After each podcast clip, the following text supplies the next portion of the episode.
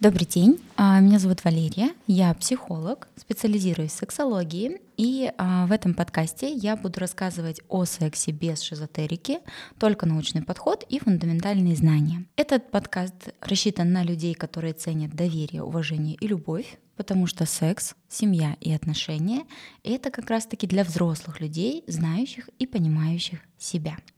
И сегодня мы поговорим про травмы. В последнее время эта тема стала очень популярна, но многие а, не могут разобраться, да, что же это такое, что относится к травме, а что не относится к травме. Поэтому сегодня попытаюсь а, немножко объяснить, в чем же разница. Травма ловушка, либо сценарий, по сути, это очень схожие механизмы, которые влияют на нашу жизнь. И бывает так, что мы очень ярко эмоционально реагируем на какую-то ситуацию человека, либо слово. Но в этот э, момент, вероятнее всего, вот эта точка здесь и сейчас отбрасывает нас в нашу травму. И на самом деле эмоция идет не на само событие, которое происходит сейчас, а на ту травму. Есть несколько базовых травм, или э, их можно назвать повторяющимися закономерностями, которые характерны для большинства людей в той или иной степени. Например, а, ребенок алкоголика выходит замуж за такого же алкоголика, да, или ребенок, который был а, жертвой насилия, вырастает с очень низкой социальной ответственностью и чаще уходит в такие направления, как эскорт, да, вот. А ребенок, которого постоянно контролировали, научается беспрекословно подчиняться к другим людям. Почему так происходит? Почему человек стремится испытывать боль и продлевать свои страдания? Почему человек повторяет какие-то отрицательные сценарии и разрушает сам себя? Казалось бы, логичнее сделать по-другому и жить а, более лучшей жизнью. Но нет. Каким-то образом, а, даже во взрослой жизни мы создаем условия один в один, как те, которые причиняли нам боль и вредили в детстве.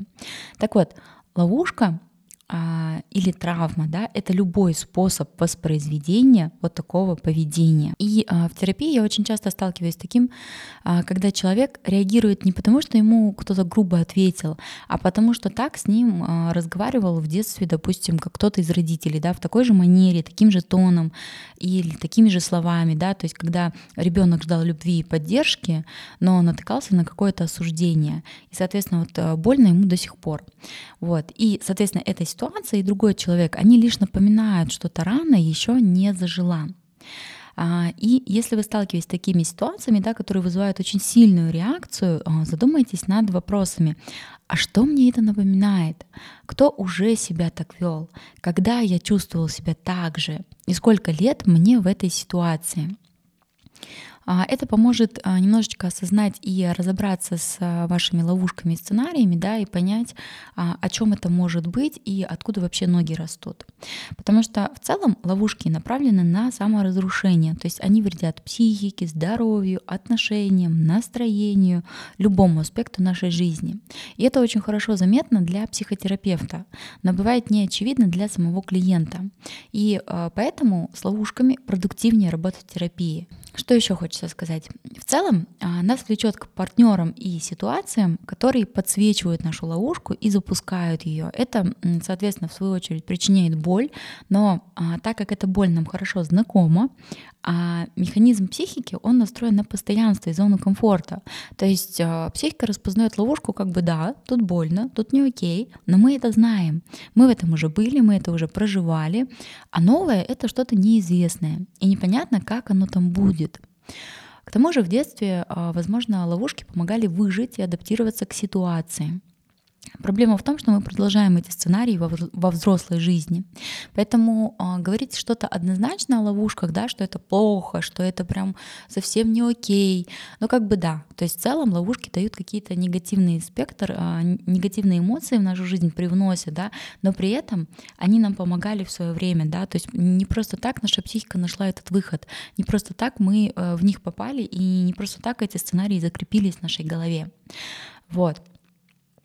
Поэтому помимо того, что ловушки негативно влияют на нашу жизнь, они дают и какие-то качества, которые, возможно, вам помогают а, в жизни в целом. Вот. А, какие вообще бывают ловушки? А, если мы говорим по... А, вообще э, классификация бывает разная.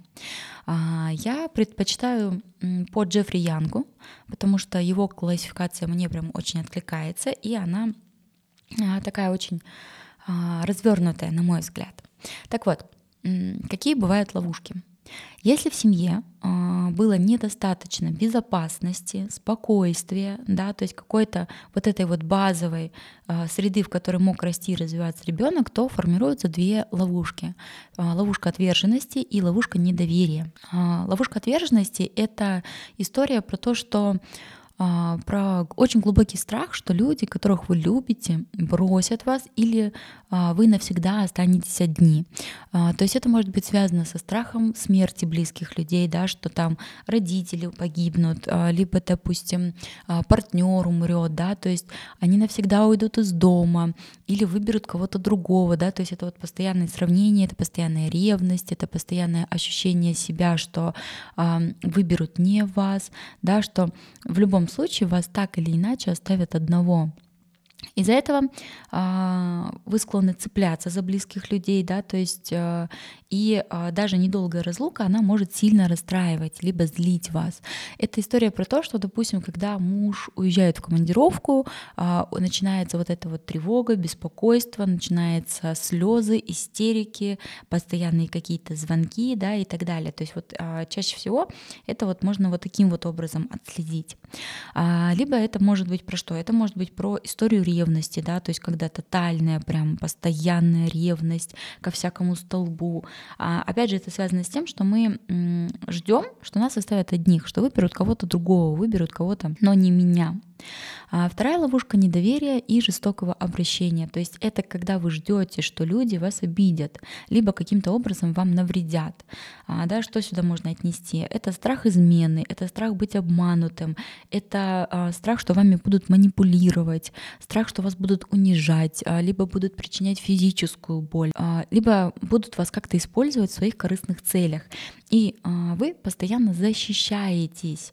То есть это как раз-таки вот история про то, что а, когда я начинаю воевать с тем, кто не воюет в принципе со мной, вы можете прятаться, не доверять людям, никого не подпускать близко, постоянно ждете от всех подвоха, а, есть проблемы с доверием, ждете, что вас предадут.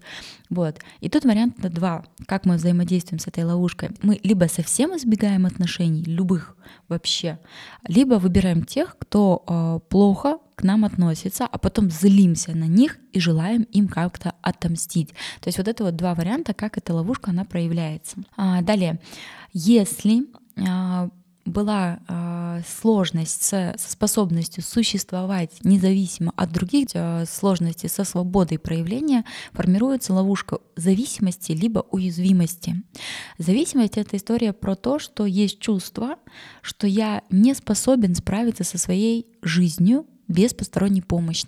помощи. То есть это вот те, кто а, чаще всего впадают в какую-то детскую позицию, да, то есть я не могу сам, а, я не могу сделать какие-то элементарные вещи сам, постираться, там, не знаю, дорогу найти, даже повседневные задачи, повседневная жизнь без посторонней помощи, она мне не под силу, я ее не выдержу. Вот. То есть, соответственно, человек очень э, много рассчитывает на других, он опирается на других людей, как на костыли, и э, ему нужна постоянная поддержка. Эта ловушка формируется, если в детстве постоянно заставляли чувствовать себя беспомощным. А родители постоянно говорили, что ты какой-то неумеха, что ты сам не справишься, да у тебя ничего не получится из этого разряда. И, соответственно, во взрослой жизни э, человек ищет вот этого сильного взрослого, на которого можно положиться потому что сам застрял вот в этом вот ментальном детстве.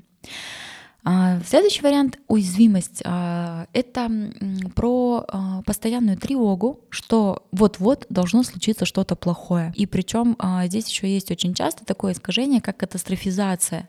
Не просто что-то плохое, а прям что-то из ряда вон выходящее. Торнадо пройдется, да, там, не знаю, рынок обвалится, и вы будете под заборами валяться.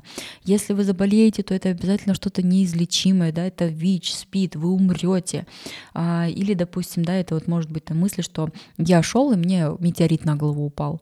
Вот. А вот эта ловушка, она формируется, когда родители транслируют, что мир — это очень опасное место, что в мире небезопасно, что а, вот это вот всегда гиперопека, да, раздувание всех страхов, когда там чуть что поцарапался, мама сразу бежит в больницу, потому что, не дай бог, там перелом и так далее, и мы его сейчас вовремя не заметим. А, когда а, в семье существуют проблемы с эмоциональной привязанностью, а, формируется ловушка эмоциональной депривации и изгнания из общества.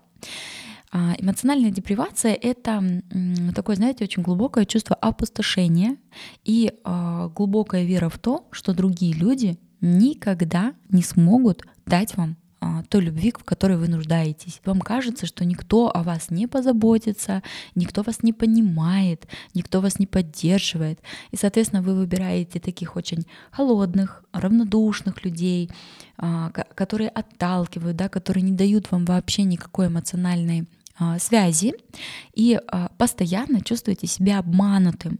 То злитесь, то страдаете от боли, то страдаете от одиночества, потом опять злитесь на партнера за то, что он не дает вам то, чего вы хотите. И вот это вот постоянные такие качели, которые происходят внутри себя, то есть вы сами себя раскачиваете, в общем-то. А, изгнание из общества — это ощущение, что вы изолированы от остального мира. Вы чувствуете себя не таким, как все, но не в хорошем смысле, да, что я вот такой уникальный, не такой, как все, а именно, что я какой-то бракованный, я вот не такой, как все, я, я не совсем нормальный. Чаще всего э, у таких людей в детстве было очень мало друзей, либо их не было, и либо какая-то очень необычная черта заставляла чувствовать себя лишним. А, что это может быть? Ну, то есть мы все знаем, да, что дети, они очень жестокие на самом деле деле. И это когда, допустим, есть какая-то особенность во внешности, либо в характере, и дети начинают за это шеймить. Допустим, не знаю, шрам какой-то, волосы рыжие, там, веснушки, например. У меня была одна знакомая, а, у нее было очень-очень много веснушек на лице, ее в детстве дразнили, что ее ситом ударили по лицу. Ну и, соответственно, то есть у человека вот, когда вот такая ситуация, может сформироваться ловушка изгнания из общества. Ты чувствуешь, что с тобой что-то не так.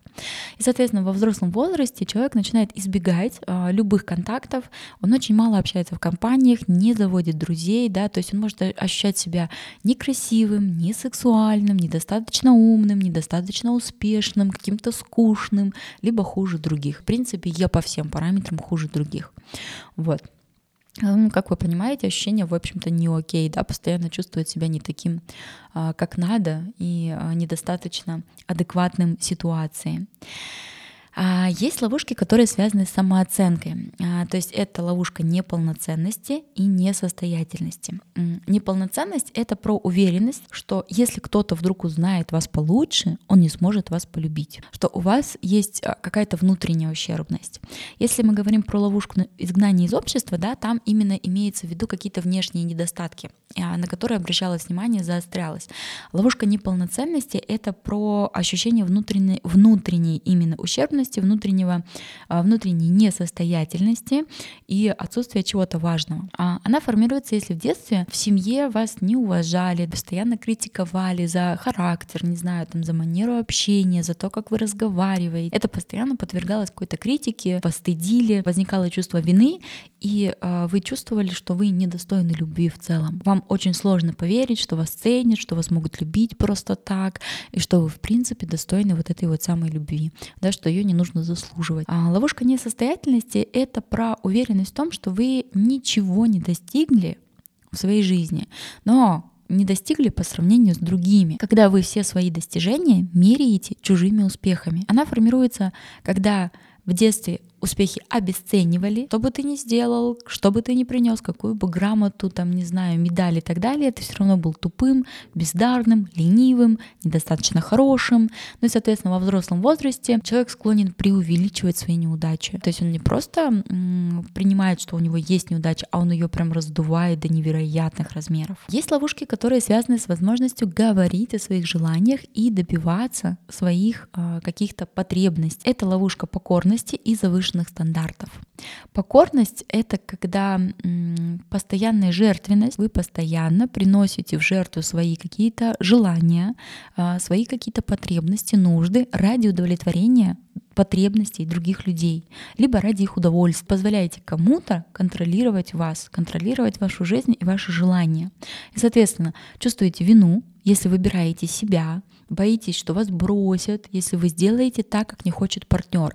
Это вот история про постоянное а, угождение, да, то есть когда я постоянно хочу быть хорошим, хочу угождать человеку. А, формируется, а если у вас были очень властные, доминирующие, такие контролирующие родители, и, соответственно, во взрослом возрасте завязываете отношения тоже с такими же контролирующими, доминирующими людьми. Чаще всего это абьюзивные отношения, токсичные либо деструктивные. А Второй вариант, когда а, вы заходите в отношения с людьми несостоятельными, то есть которые вообще в принципе ничего не готовы дать. Вы уходите от вот этих вот деспотичных, деспотичного образа родителей и переходите в а, черту, что там, ой, я буду, вот пусть он плохонький, зато мой. Пусть он никакой, а, пусть он ничего не делает, зато вот он мой. Это вот про эту историю. Завышенные стандарты — это противоположность. То есть когда вы, наоборот, очень высоко задираете планку и изо всех сил стараетесь ее достичь, чтобы не разочароваться в себе. А здесь а, чаще всего особый акцент делается на статусе, на деньгах, на достижениях, на внешности, на признании, то есть на каких-то социальных факторах. И все это для вас важнее, в общем-то, каких-то простых базовых потребностей, да, таких как счастье, радость, удовольствие от выполненного дела. Цель важнее, в общем-то, процесса и всего того, что я получу на пути к цели. Важна только сама цель, все остальное не важно. И люди с этой ловушкой склонны проецировать свои завышенные стандарты и на других людей тоже. Это про что? Ну, если я смогла это сделать, почему ты не можешь? Когда идет осуждение, если человек не умеет делать что-то так же хорошо, классно, как вы. Она бывает присуща, допустим, э, женщинам, которых э, любили за достигаторство, да, то есть они вырастают вот с этим вот э, желанием, что я такая классная, я должна всего добиваться, и мужчина со мной должен быть тоже таким же классным. И это идет какой-то еще, знаете, такой, может быть, соревновательный момент про то, что вот как раз-таки, ну я же могу зарабатывать много, что это ты не можешь? Ты не мужик, что ли? То есть вот такого формата. Потому что формируется эта ловушка, когда в детстве ждут вот именно самых лучших результатов и прививают то, что все остальное это провал. Ребенок усваивает, что все поступки, они недостаточно хороши. Чаще всего такие люди, они очень успешны в жизни. Они достигают очень высоких целей, но при этом а, сами себя считают, что это все еще недостаточно хорошо. Я все еще сделал не окей. Ну и последняя ловушка избранности. С этой ловушкой чувствуют себя особенными. До этого мы говорили про то, что человек чувствует себя не таким, как все, именно в не очень хорошем контексте, то здесь человек чувствует себя вот именно вот этим вот особенным, уникальным, не таким, как все, и уверен, что имеет право делать, говорить и получать все, что он захочет. Причем сию минуту. Я вот если я захотел, я ножкой топнул, и мне все должны дать, делать, потому что я особенный, потому что я вот такой прекрасный, замечательный. Такие люди, они склонны игнорировать то, что требует времени, терпения. Они а, очень редко идут к каким-то а, целям и не берут в расчет то, что человеку может, ну, другому человеку, да, может понадобиться время, терпение, и в, цел, в целом есть какая-то цена, которую приходится платить за вот такие вот прихоти. Неважно, такая мелочь. Таких людей очень сильно баловали в детстве и а, не научили контролировать себя, либо придерживаться каких-то определенных рамок. Ну и, соответственно, человек вырастает вот с этой вот таким вот достаточно капризным. А чаще всего это вот, если знаете, хороший пример, любой фильм, где показывают ребенка богатого родителя, да, что он капризный, что вот он захотел ему прямо сейчас и надо. Идеальная картинка ловушки избранности. Это вкратце. Теперь у вас, а, в принципе, есть э, понимание, какие ловушки могут быть применимы к вам, да, и а, сразу хочу сказать, не нужно примерять на себя все сразу, не нужно искать у себя эти ловушки. Они, в принципе, в той или иной степени характерны для каждого человека. Разница в том, что а, есть ловушки, которые нам мешают жить, то есть, допустим, те же самые завышенные стандарты, когда вы сами уже устали вот этой вот все время, да, э, иметь вот эту недостижимую планку, с этим можно пойти в терапию. Если вам в принципе окей, вы научились с этой ловушкой жить, вы можете продолжать ее использовать в своей жизни.